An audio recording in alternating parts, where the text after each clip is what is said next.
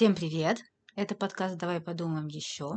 И мы торжественно приблизились к нашему последнему выпуску греховного сезона. И у нас осталось обсудить зависть. Ура! Любимая напоследок.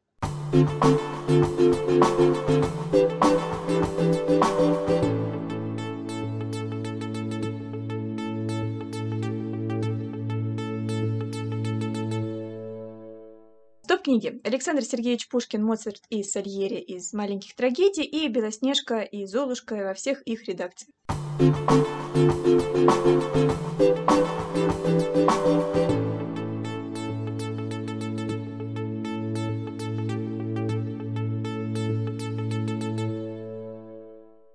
Короче, я погуглила, и я нашла, почему это был, собственно, грех еще в Библии, и почему отцы церкви, апостолы называли зависть грехом. В общем, по их мнению, то, что дается человеку, это план Бога. Это то, что задумал Всевышний, и то, с чем мы должны смириться. А когда мы начинаем завидовать кому-то, кому дали что-то другое, мы с этим планом спорим и начинаем совершать грех. Поэтому зависть, как желание того, что тебе не положено, причислено к греху и ну, всегда было в этом списке смертных грехов. В моем понимании зависть возникает тогда, когда ты желаешь того, что есть у других, но нет у тебя. И я на самом деле очень положительно отношусь к этому греху и к этому ощущению, потому что, на мой взгляд, а, зависть это такой, если нормально и адекватно к ней относиться, это такой способ самопознания. Когда, например, я, ну не скрываю, я иногда могу поймать себя на каком чувстве за, э, зависти, я для себя понимаю, что значит во мне есть какая-то проблема, значит у меня есть какой-то там, не знаю, незакрытый гештальт, у меня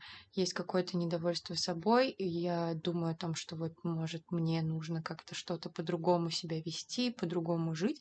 И, и на мой взгляд это очень, очень круто, когда ты можешь это проанализировать и что-то сделать. Но я прекрасно понимаю, что не все люди, к сожалению, адекватно оценивают, и не все, к сожалению, понимают, что зависть, она не просто так возникает, потому что у кого-то что-то есть, а у тебя нет, а она возникает, потому что ты сам собой чаще всего недоволен. Но это нужен большой, высокий уровень осознанности и адекватности, чтобы понять, что проблема-то в тебе, а не в окружающих.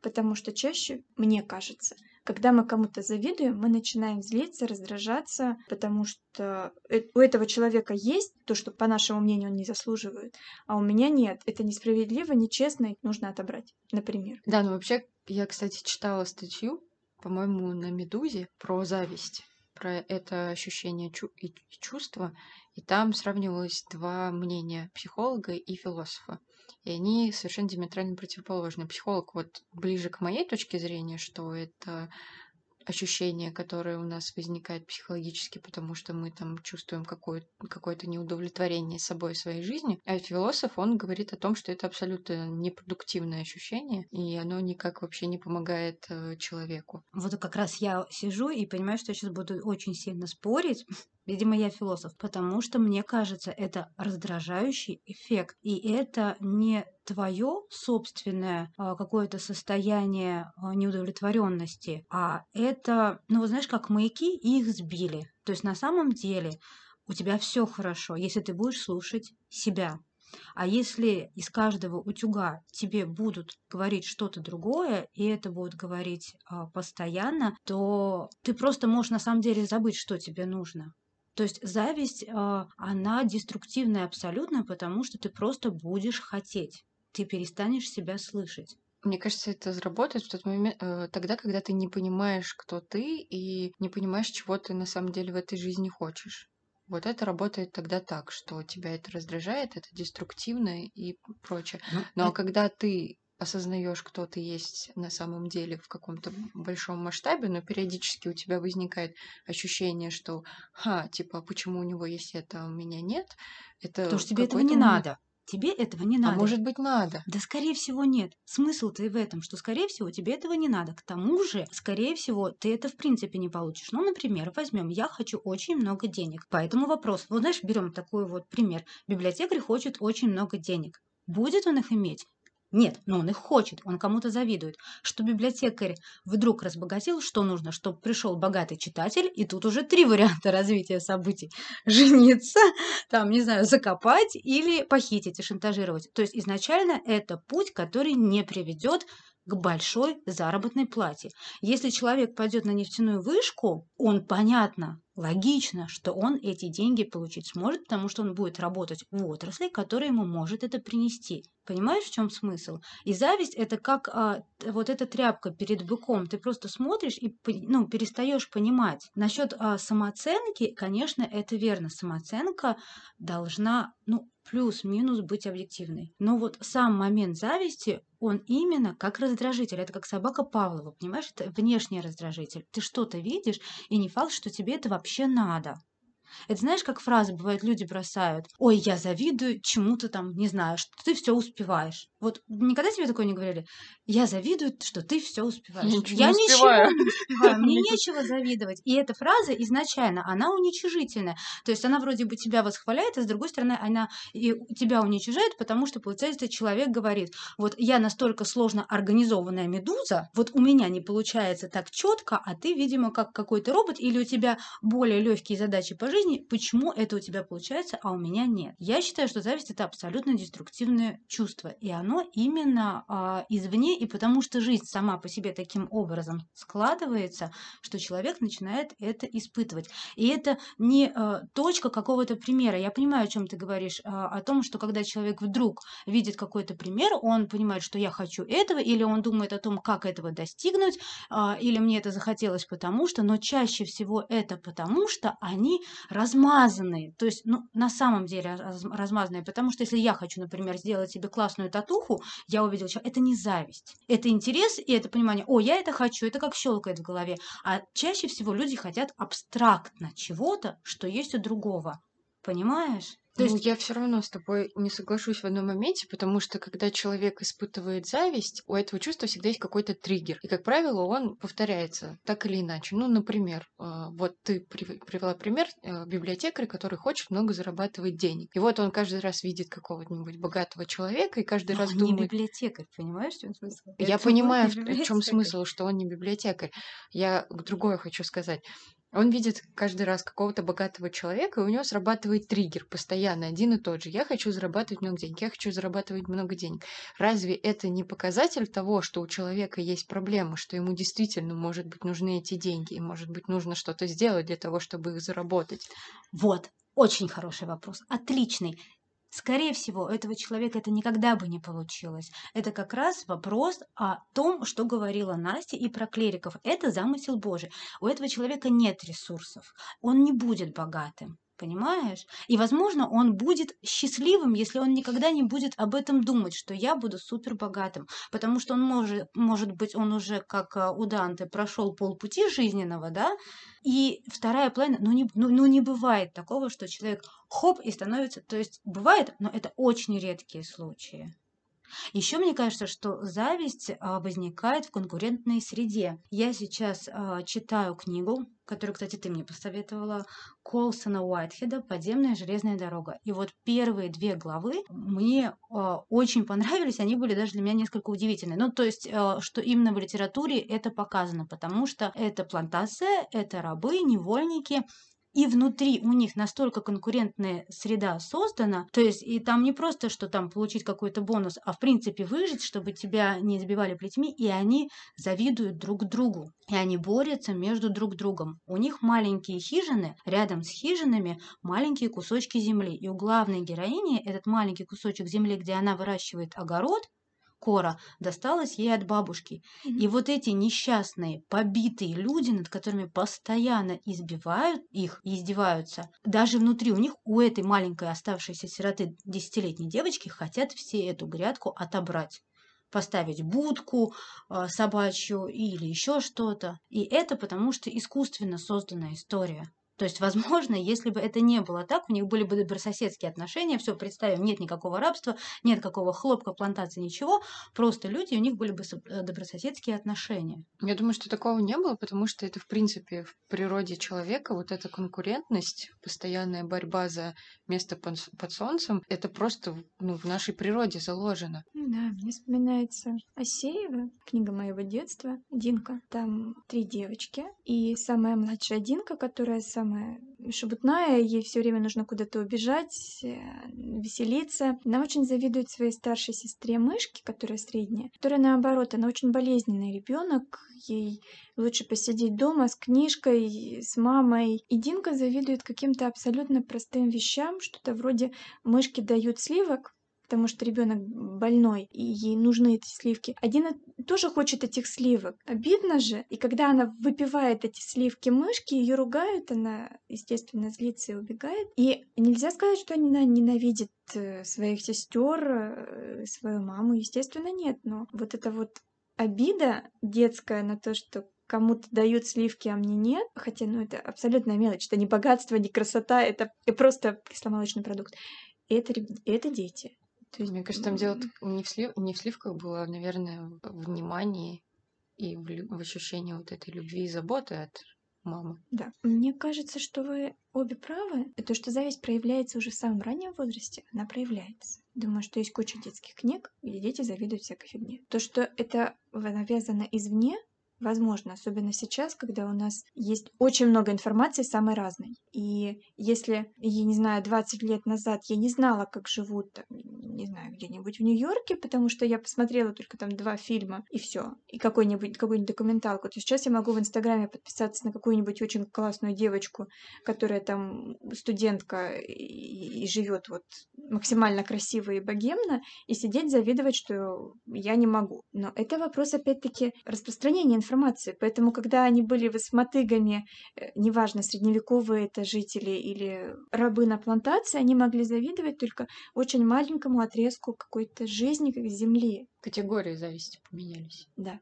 Поэтому возможно, что мы сейчас так они рьяно спорим, что у нас есть больше возможностей и больше поводов для зависти. У американцев есть поговорка, которая звучит так, извините сразу за мой акцент, walk a mile in my shoes пройди милю в моей обуви, а, чтобы понять, как на самом деле другому человеку живется. Ну и, и здесь такой момент получается тоже, что что у этой девочки в Нью-Йорке, как на самом деле происходит, ну, ну неизвестно. Да. И зависть, она, опять же, деструктивная, потому что ровно, потому что все сложилось у этого человека так, как должно было сложиться у него. Так, как у него, у тебя не будет. Мне вспоминается зависть. Почему ты отрезаешь вообще возможность того, что вот так, как у него, у тебя не будет? Меня просто эта фраза... А потому не что понимаю. не нужно. Зачем? Но если человек хочет, чтобы было по-другому, почему ты лишаешь его возможности этой фразы? Так, вот ты сейчас другую совершенно фразу сказала. Ты сказала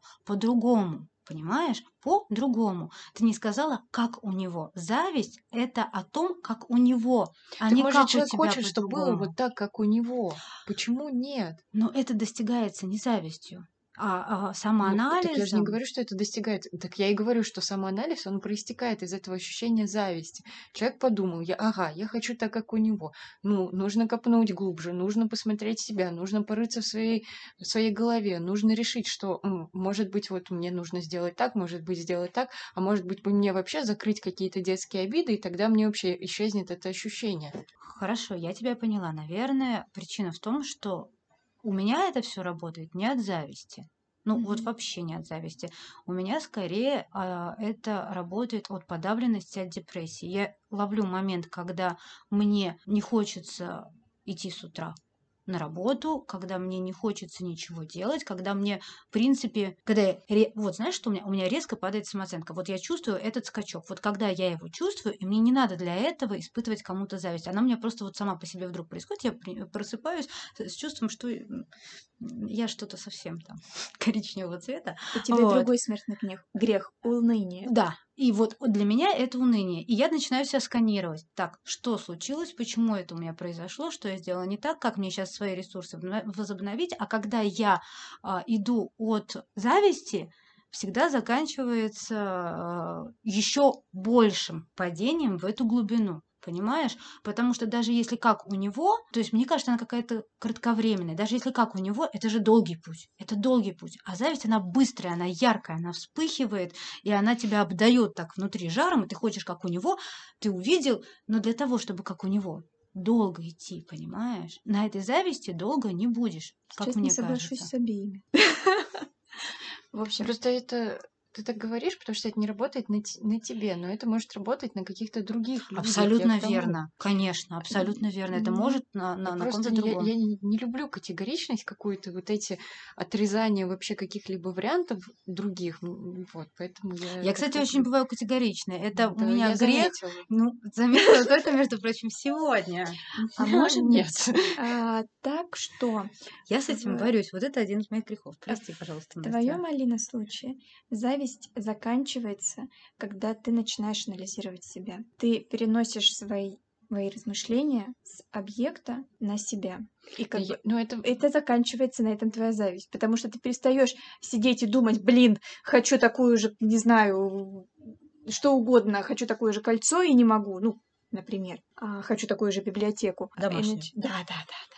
И начинаешь думать, что, что с этим сделать, чтобы и почему ты этого хочешь. Не может быть так, что вот в этот момент зависть, она как бы да, может быть. И потому что я это, это вообще просто как абстрактные какие-то mm-hmm. вещи говорю. Со мной это работает иначе. Я уже давно ничего не хочу в этой жизни, поэтому я уже себя там не анализирую, надоело.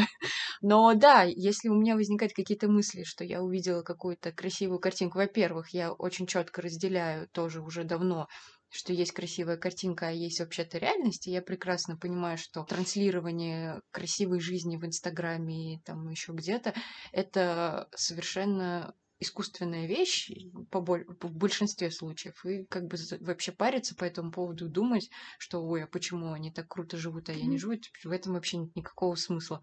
Тратить на это время тоже нет смысла. Но я очень часто ловлю себя на мысли, что я бы хотела как он или она в отношении каких-то качеств человеческих. Скиллов каких-то. Каких-то да? скиллов, mm-hmm. каких-то навыков, каких-то качеств. Я думаю, блин, ну круто, типа, вот он умеет это, она умеет это, или он такой, она такая. Вот почему я не такая? Я вот mm-hmm. в этот момент я начинаю думать, ага, так, мне не хватает в этой жизни решительности, там, а у нее есть эта решительность. Мне нужно, значит, поработать над этим и стать э, там более решительной. Что я могу для этого сделать? Почему я такая нерешительная? Просто начинается вот этот какой-то мыслительный процесс, и я пытаюсь себя в какой-то степени в, в моем э, понимании улучшить. Отлично. Тогда у меня такой вопрос. И опять же, я попробую все-таки вписать у нас книгу. Мне она понравилась даже не самим сюжетом, а ощущением одного человека к другому именно зависти. Называется, в принципе, так и называется. Зависть это Юрий Ореша и книга от лица главного героя, и он завидует. И он завидует человеку, именно такому, каким он никогда не будет. Он весь такой субтильный, постоянно рефлексирующий, что-то придумывающий, неуспешный, пьющий, его не любят женщины.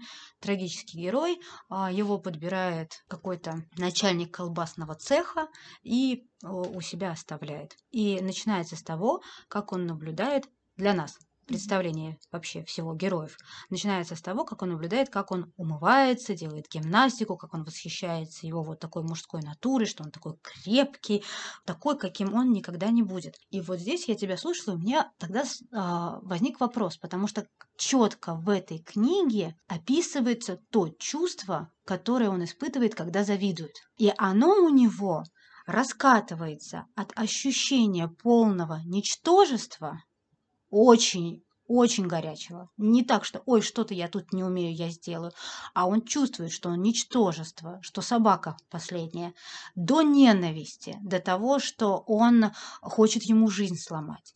И для меня, когда я читала, вот именно это определение зависти и было, вот именно эта эмоция. А вот теперь вопрос, знаешь, как что, где, когда. А теперь, внимание, вопрос. Алина, ты чувствуешь эти эмоции, Но у меня нет которые ненависти. Говоришь? Ну, конечно, ты в какой-то момент чувствуешь... ощущаешь себя ничтожен, ничтожеством в какой-то степени, потому что, ну, ты думаешь так, ну, я вот, я не такой, и вот, а мне хочется быть таким, и почему я не могу быть таким, и так далее.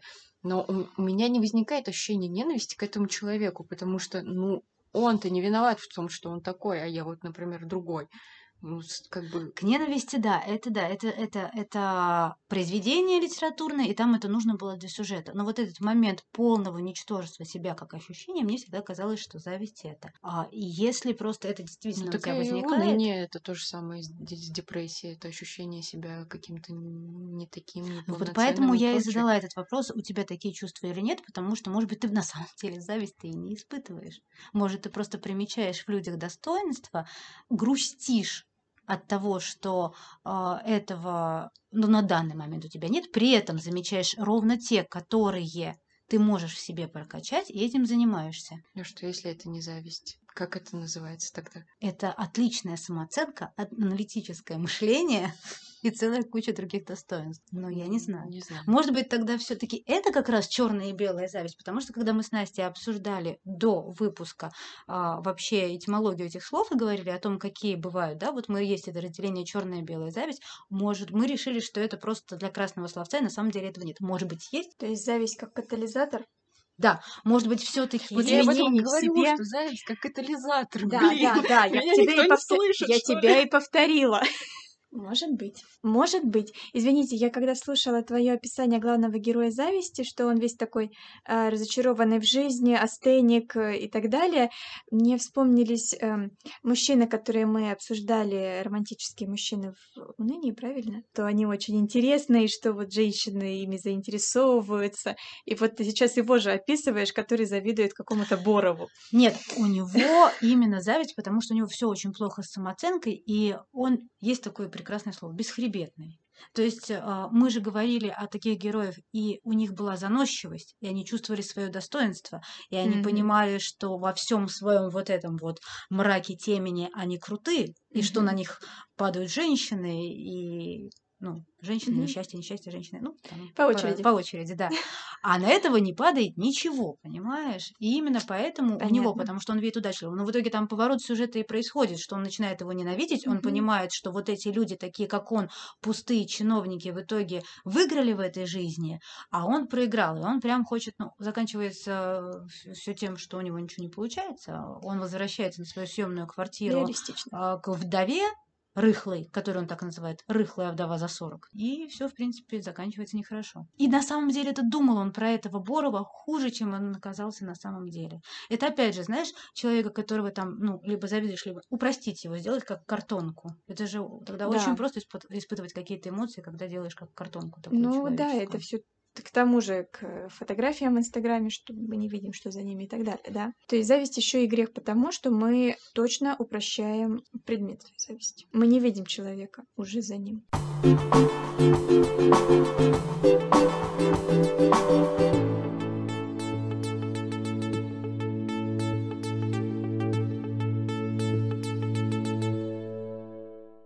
Давайте поговорим о зависти творцов. Мы лихо выбросили Моцарта и Сальери, но есть другие книги.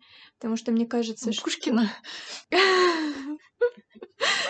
А, ну, может, Пушкин тоже кому-то и завидовал, и ему завидовали, что люди, которые что-то создают, они, опять-таки, в силу, наверное, самоощущения, очень завистливы и к успехам, и к творениям других. Почему это и создал не я, например. А Портрет Гоголя, который рассказывает о молодом художнике Черткове, который в молодости, скажем так, он променял свой талант на успех. И успех к нему пришел, к нему записывались, эм, вставали в очередь светские дамы, он писал их бесконечные, неотличимые друг от друга портреты, а, но, к сожалению, вот за этой текучкой он растерял свои навыки э, настоящего художника, перестал видеть какие-то различия в моделях, перестал их передавать на холсте. И когда он встретился с настоящим искусством, с действительно глубокой, хорошо написанной, правильной, ну, в кавычках правильной картиной,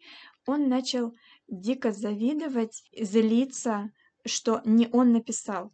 Потому что, условно, Чертков в там, 17-18 в юности, он был способен на такую картину, и за то время, как, что он потратил на успех, богатство, зарабатывание богатства, а он мог бы развить свои навыки и действительно стать хорошим классиком, вот, То есть он художником променял, века. променял да. деньги и славу на вот этот путь художника, вернее, наоборот, путь художника на деньги и Да, славу. да.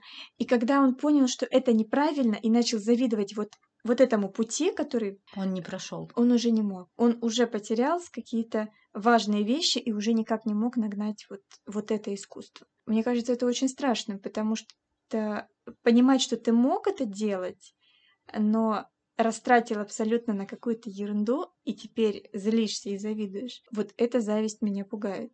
Потому что вот в отличие от того, о чем мы говорили раньше, ты уже или вообще не можешь, или тебе будет- очень сложно улучшить себя и приобрести эти качества. Но когда ты уже прошел, прошел все эти разветвления жизни, когда ты мог себе выбирать путь, и ты уже идешь так проторенной дорожкой. Да, и в какой-то мере эта зависть к самому себе моложе. Но это же на самом деле тоже такой момент, мне, мне кажется, такое бывает, особенно когда ты уже там состоялся в профессии, а у тебя же в какой-то момент было больше вариантов того, чем ты мог заняться, и ты думала, вот я это попробую, я это попробую, потом э, выбрал одну, пошел, и, и- а параллельно кто-то с тобой другой идет, и ты видишь, какие бонусы и какие интересные истории могут быть, если бы ты выбрал другой. У Салли Руни в разговорах с друзьями было пару моментов, так как там история про вроде как творческих людей, там главные героини, они писательницы, одна из них поэтесса, другая пишет прозу, и они знакомятся с э, писательницей, которая старше их, и она уже более успешна, ее печатают, и она известна,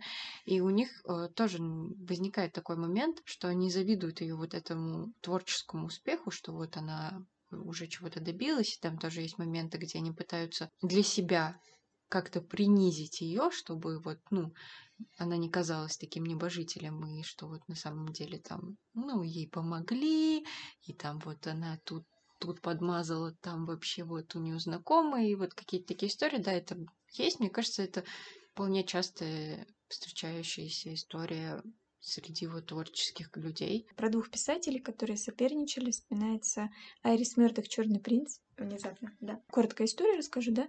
А, главный герой, ему уже 54, и э, 58, простите, и он считает, что он уже вообще глубокий старик, и, и все, ему пора умирать. И Брэдли Пирсон, он писал, но писал очень мало.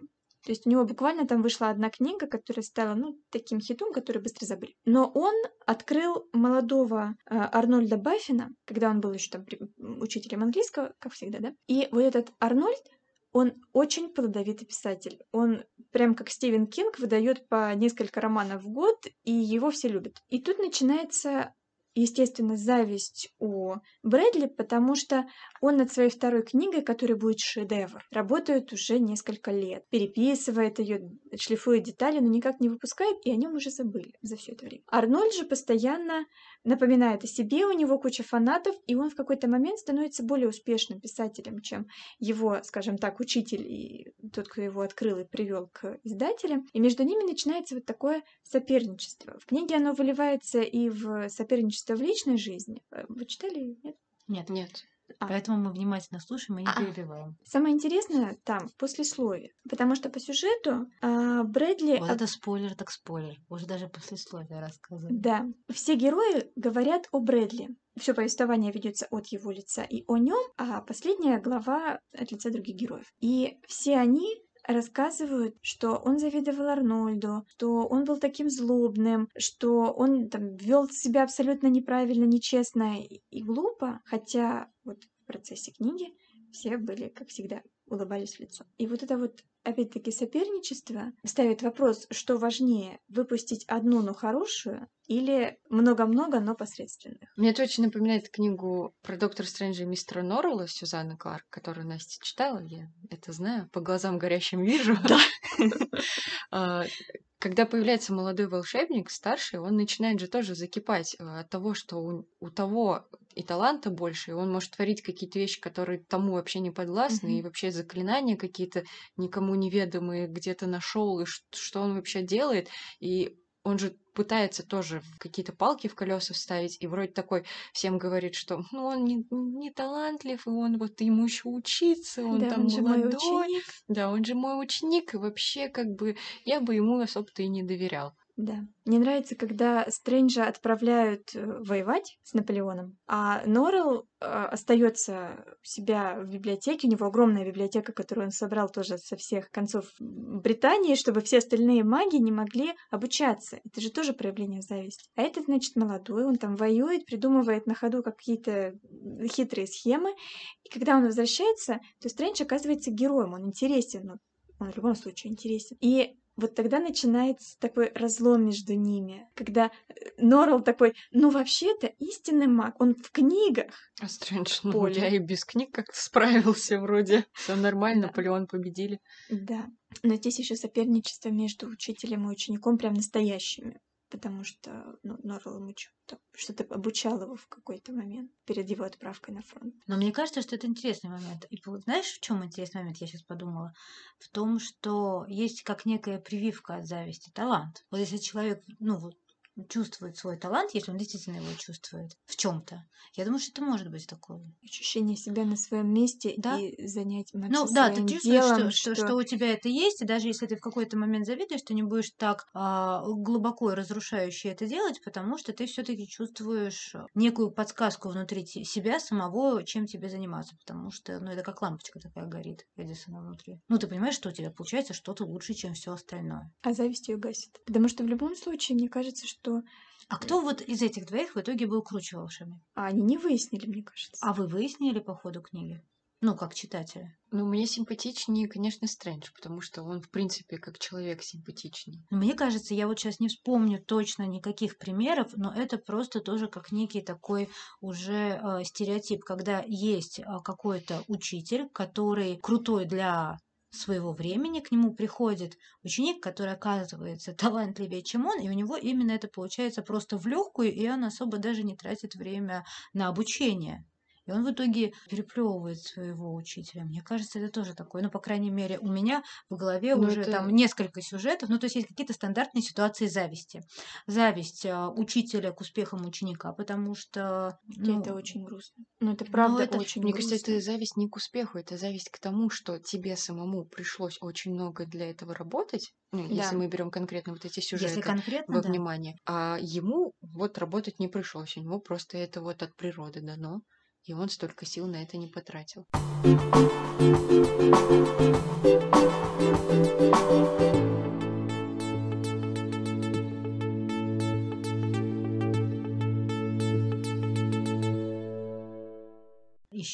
Кажется, тоже зависть, опять же, ну это вообще уже прям э, ветхозаветная история к собственным братьям, к сестрам, опять же, но это, наверное, возвращает как раз вот к этой мысли о недолюбленности и того, что почему-то одного ребенка больше на него внимания, другого меньше. Мне тоже такая кажется история. Я сразу вспомнила, ну совершенно не книгу, я вспомнила фильм «Телохранитель» с Уитни Хьюстон, и там, э, в принципе, весь момент, что телохранитель появляется, потому что ему нужно ее защитить, потому что ее преследуют. В итоге преследователь – это человек, которого наняла ее родная сестра, а, потому что она сама, как оказывается, в молодости немного пела и хотела себе такой карьеры, а в итоге а, оказалось, что Хьюстон талантливее, и у нее вот этот вот как раз вот есть какой-то безусловный талант, который а, затмевает все вокруг, и она собирает стадионы, и эта сестра в итоге всю свою жизнь тратит на то, что она обслуживает mm-hmm. свою сестру. Ну, не обслуживает в каком-то плохом смысле, но так или иначе она всю свою жизнь тратит на то, что она в тени своей собственной сестры. И, ну, в итоге все заканчивается плачевно, но у нее даже все, вот опять же, даже в личной жизни она же тоже пыталась соблазнить Коснера каким-то образом. Mm-hmm. Вот, но в итоге у нее это не вышло. И она постоянно чувствовала, вот когда зависть э, еще возникает, Почему, мне кажется, это эти случаи, когда постоянно кто-то находится рядом, кто тебя сильно раздражает. Ну, то есть постоянно, ну, вот да? Вопрос-то к тому, почему он тебя раздражает. У нее же был вариант не, не быть в тени сестры, а вообще заняться чем-нибудь другим, найти себя в этой жизни. Я думаю, что у нее был какой-то момент, что она подумала, что у нее тоже есть талант певицы. Ну, просто э, есть там, не знаю, Монсеррат Кабале есть какие-то там, ну, невероятные голоса, а mm-hmm. есть просто люди, которые хорошо поют, и это тоже, ну, это вообще вся среда очень конкурентная, мне кажется, э, вся творческая, как мы, в принципе, говорим, и это не важно, как где спортивная, это. А, спортивная, да. Но вот видишь, это же тоже искусственно созданное немножечко. Ну, то есть, ну, спортивное уж точно искусственно созданное, да, да? то есть кто дольше, да, там, не знаю, дольше больше там проплывет, дальше прыгнет и все остальное. И здесь момент вот этой зависти, ну, возможно, в спорте это и есть какой-то пример, к которому ты будешь стремиться, который тебя будет подогревать. Ты там будешь больше попытаться поднять вес, потому что ты видишь, что у кого-то это получилось, у тебя нет, значит, все, тряпка, соберись, поехали. Так весь спорт на этом просто да. построен. Ну, там потому что в спорте нет вот этих эмоциональных терзаний, и от твоих эмоциональных терзаний не зависит в итоге итоговый а, продукт. Ну, нет, зависит, конечно, надо выступить, все. Но вот, допустим, если мы говорим там о писателях еще что-то, потому что если тебе все время зависть будет застилать глаза, ты не сможешь от этого отключиться, и ты по факту не сможешь ничего создать стоящего. Ну, не сможешь ты ничего написать стоящего. Нужно прочитать Бакмана а, «Медвежий угол» и «Мы против вас». Там как раз-таки про все эмоциональные терзания, которые влияют на спорт, и как это все вообще взаимосвязано на самом деле. Это книги о конкурентной среде. Это истории про хоккейную команду в небольшом норвежском городке Бьорнстад. Это книги о конкуренции. Одни борются там с друг с другом, спортсмены борются с друг с другом, жители города борются с друг с другом, мальчики борются с девочками, девочки борются с мальчиками, дети борются с родителями, родители борются с детьми, политики борются с друг с другом, и это все вот в таком замесе каком-то невероятном. И там это прям очень хорошо показано, как одни хотят того, чего нет у них, но есть у других, и они пытаются что-то ради этого сделать, и иногда не очень хорошее, к сожалению.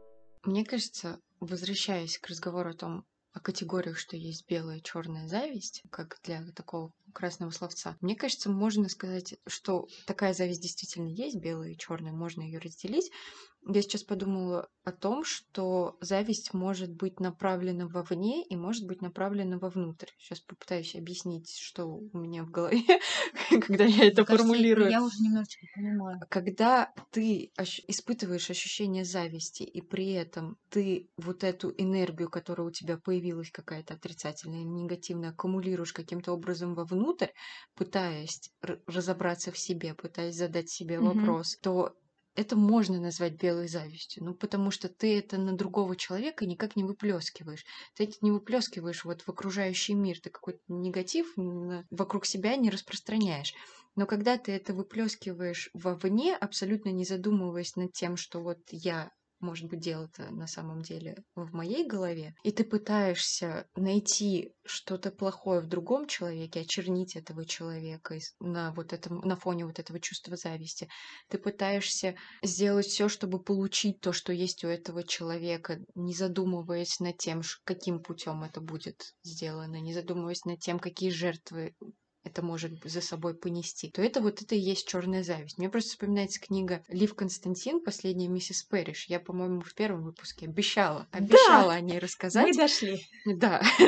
Я не думала, что это будет выпуски про зависть, я думала, что я расскажу про абьюз, но ладно. По-моему, это очень красиво, потому что получается, что с этого мы начинали, и у нас сегодня последний выпуск, и мы, получается, закольцевали. закольцуем. Да, и закрыли все гештальты. Закрыли все гештальты. Вот, и там как раз история о том, что а, женщины Анна испытывала невероятную зависть к своей знакомой, что у нее, по ее мнению, опять же, она видела только внешнюю какую-то красивую картинку, что она там замужем за богатым мужчиной, она красиво одевается, живет в роскошном доме, там ездит на там, дорогих машинах, и вообще у нее все классно, и она хочет жить так же, но она не задумывалась над тем, что может быть тебе тебе самой задать себе какие-то вопросы, mm-hmm. тебе самой что-то для этого сделать. Она выбрала другой путь. Она решила разрушить жизнь этой женщины, забрать у нее этого мужа, да, но она не подумала о том, что происходит за закрытыми дверьми. Что с ним делать потом? Да, что с ним делать, точнее, что он с ней в итоге сделает, потому что мужчина на самом деле был просто каким-то жутким психопатом. Это был жуткий абьюз, и он творил очень, на самом деле, страшные вещи за закрытыми дверьми.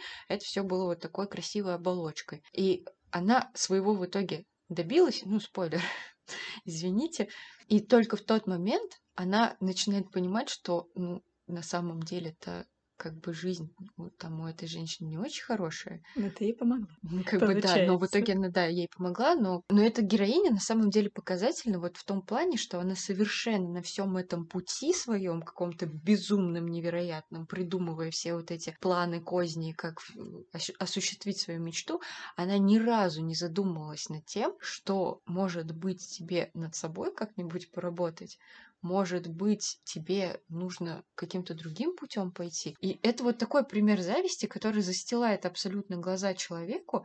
Ну, Саша уже об этом говорила. Какое-то отравляющее э, абсолютно сознание и мозг. И она выплескивается всегда чаще всего вовне. Это действительно деструктивно. А Мне кажется, говоря уже в последнем выпуске греховного сезона, смысл, в принципе, всех грехов в том, что они в нас живут. И здесь момент того, отпускаем мы себя или не отпускаем. Мне казалось, э, что именно зависть сама по себе, она более внешняя, да, ну вот как я говорила, на раздражители. То есть, возможно, это именно потому, что лично меня, вот у меня этого триггера почти нет. Ну, совсем практически нет. То есть у меня, у меня, на меня это не сработает. Вот. У тебя его не было никогда?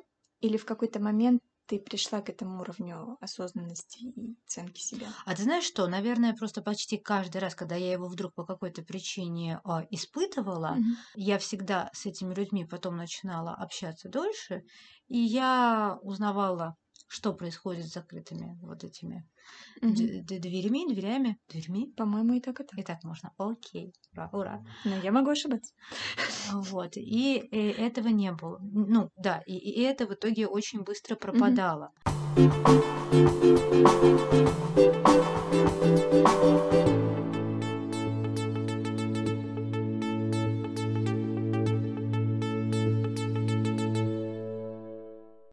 Хронометраж не позволяет нам продолжить этот разговор, а кому-то, наверное, очень хочется. Поэтому всем пока. На этом меланхолично-позитивном прощании Алины а, с нашими слушателями мы официально закрываем первый сезон и убегаем, уползаем, идем готовить второй. О чем он будет, мы пока, пока не расскажем. Ну а напоследок мы расскажем то, что мы читаем или только что прочитали. Возможно, эти книги вас заинтересуют. Настя? Да, спасибо. Я только что дочитала книгу журналистки Каролайн Перес. Надеюсь, я поставлю правильное ударение, как обычно. «Невидимая женщина». Там еще длинное-длинное-длинное предложение. Хорошая книга, которая основана действительно на простыне просто источников и данных. Причем введение мне не понравилось совершенно. Я пыталась бросить на введение, потому что там началось про сравнение женских литературных персонажей и количество статуй и памятников женщинам и мужчинам, и продолжила действительно важными вещами о том, что мир имплицитно подстроен под мужчин. Что? Хорошо. Объясни это слово, пожалуйста. Скрытно. Хорошо, извините. А ты какое сказала? Имплицитно. Неважно. Подожди, да я запомню. Имплицитно. скрыто. Импрецидно. Ты Да. знала это слово? Начиная от э, графика уборки снега, графика хождения транспорта, и заканчивая такими повседневными вещ- вещами, как а, размер телефонов, который слишком велик для женских рук, и они постоянно увеличиваются, смартфоны, худшего распознавания женского голоса э, программами и каких-то абсолютно простых бытовых вещей, которые выливаются просто в постоянное неудобство. И, наверное, что больше всего меня поразило, что женский инфаркт миокарда распознается гораздо реже и хуже, чем мужской. Алина, что ты сейчас читаешь? Ну, я тоже только дочитала книгу буквально по пути на запись подкаста. И мне, конечно, все не так серьезно. Я прочитала книгу Шамиля Диатулина, которая называется «Убыр». Это фэнтези, основанное на татарской мифологии. Такой, в общем, если бы Стивен Кинг был татарином, он бы, наверное, написал что-то подобное. Мне очень нравится, очень круто, и я не знаю, насколько это будет интересно и понятно людям, не знакомым с татарской культурой, в принципе, но мне прям очень зашло. Она страшная? Стивен Кинг раз сравнивается. Я просто не знаю, на самом деле, насколько страшен Стивен Кинг, я не очень знакома с его творчеством сильно, но эта книга такая жутковатая, да. Саша, что ты читаешь? Я сейчас читаю роман, начала читать, Роберта Хайнлайна «Чужак в чужой стране» в новом издании. Он называется «Чужак в стране чужой». Сильно не поменялось, но поменялось. Это издание намного больше по объему, потому что а, когда эта книга вышла, это был 62 год. Во-первых, стоит сказать, что это один из самых таких, э, считается, крутых фантастических романов, а, из которого много что вышло. И, насколько я знаю, что это произведение, одно из немногих фантастических, которое вот в Америке считается, у них есть список тех произведений, которые а, сформировала их нацию, и этот роман входит вот в этот топ. И когда он вышел, его очень сильно сократили, потому что издатель не взялся его публиковать, и вот сейчас он у нас переведен, он переведен в том объеме, который, соответственно, был им написан. Этого добилась вдова. А главный герой, мужчина, который был воспитан марсианами, и он э, вернулся на Землю и стал таким новым мессией. Вот это такое краткое содержание, а, на которое я клюнула, мне стало интересно. Вот я буду читать потом, как осилю вам расскажу. Или напишем в своем телеграм-канале, который мы заведем. Который мы заведем и будем туда кидать какие-то неизданные кусочки и то, что мы читаем, пока вы, мы надеемся, будете ждать второго сезона. thank you